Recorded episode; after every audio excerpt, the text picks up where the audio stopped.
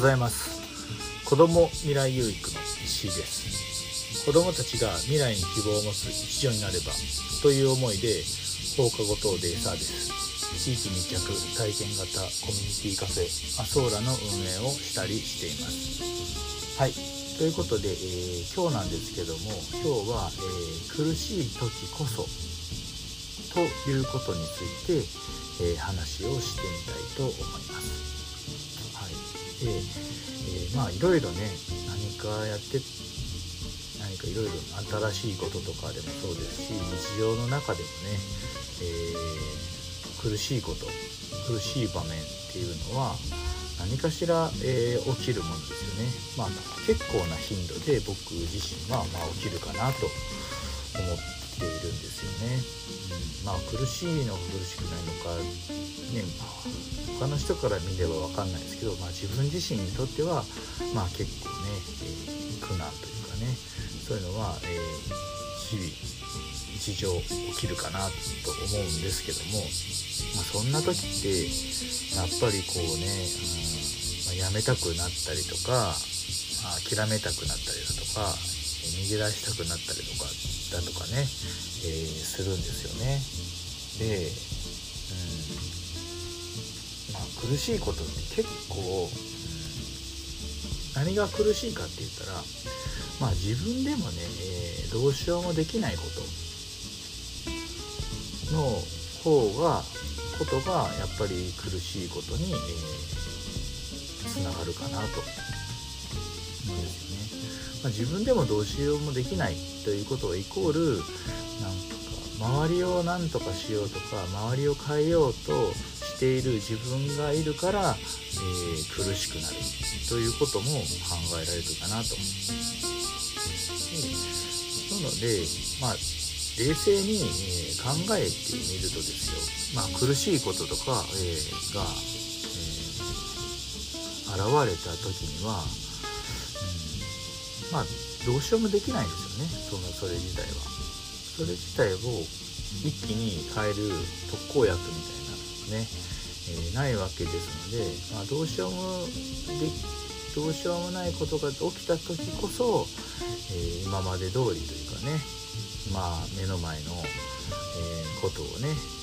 ことに、うんまあ、集中して今まで通りできることを、まあ、コツコツと、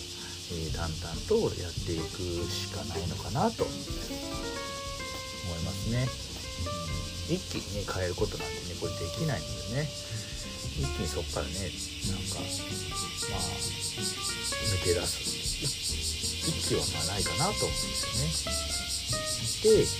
えー、その、えー、苦しい時ってま捉え方を変えてみたら、まあ、自己、まあ、成長というかの、えー、チャンスなのかなと思うんですよ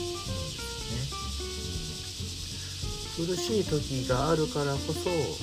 ステップアップできるというかただ単に苦もなく、うん、楽なことばかりだったらなかなかそこから、えー、さらに成長していこうとは思えないのかなと思うんですよね。も苦しいからそこから抜け出そうとする一歩でも1ミリでも前に出ようとするっていうことは、えー、成長しようとしてるということですよね。なので、苦しい時っていうのはあ捉え方を考え変えてみればあま成長するチャンスなんだな自己成長のチャンスなんだなっていうふうに考えることもできるかなと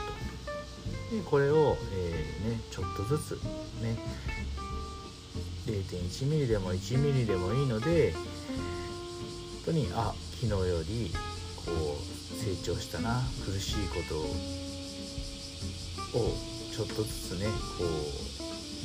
すかね乗り越えていこうとしてるなっていうことはことを実感しながら、えー、日々淡々とコツコツとやっていくことで気づいたらその苦しいことから、えー、解放されるというか成長できてるっていう風になるのではないかなと思うんですよね。なのでやっぱり苦しい時こそ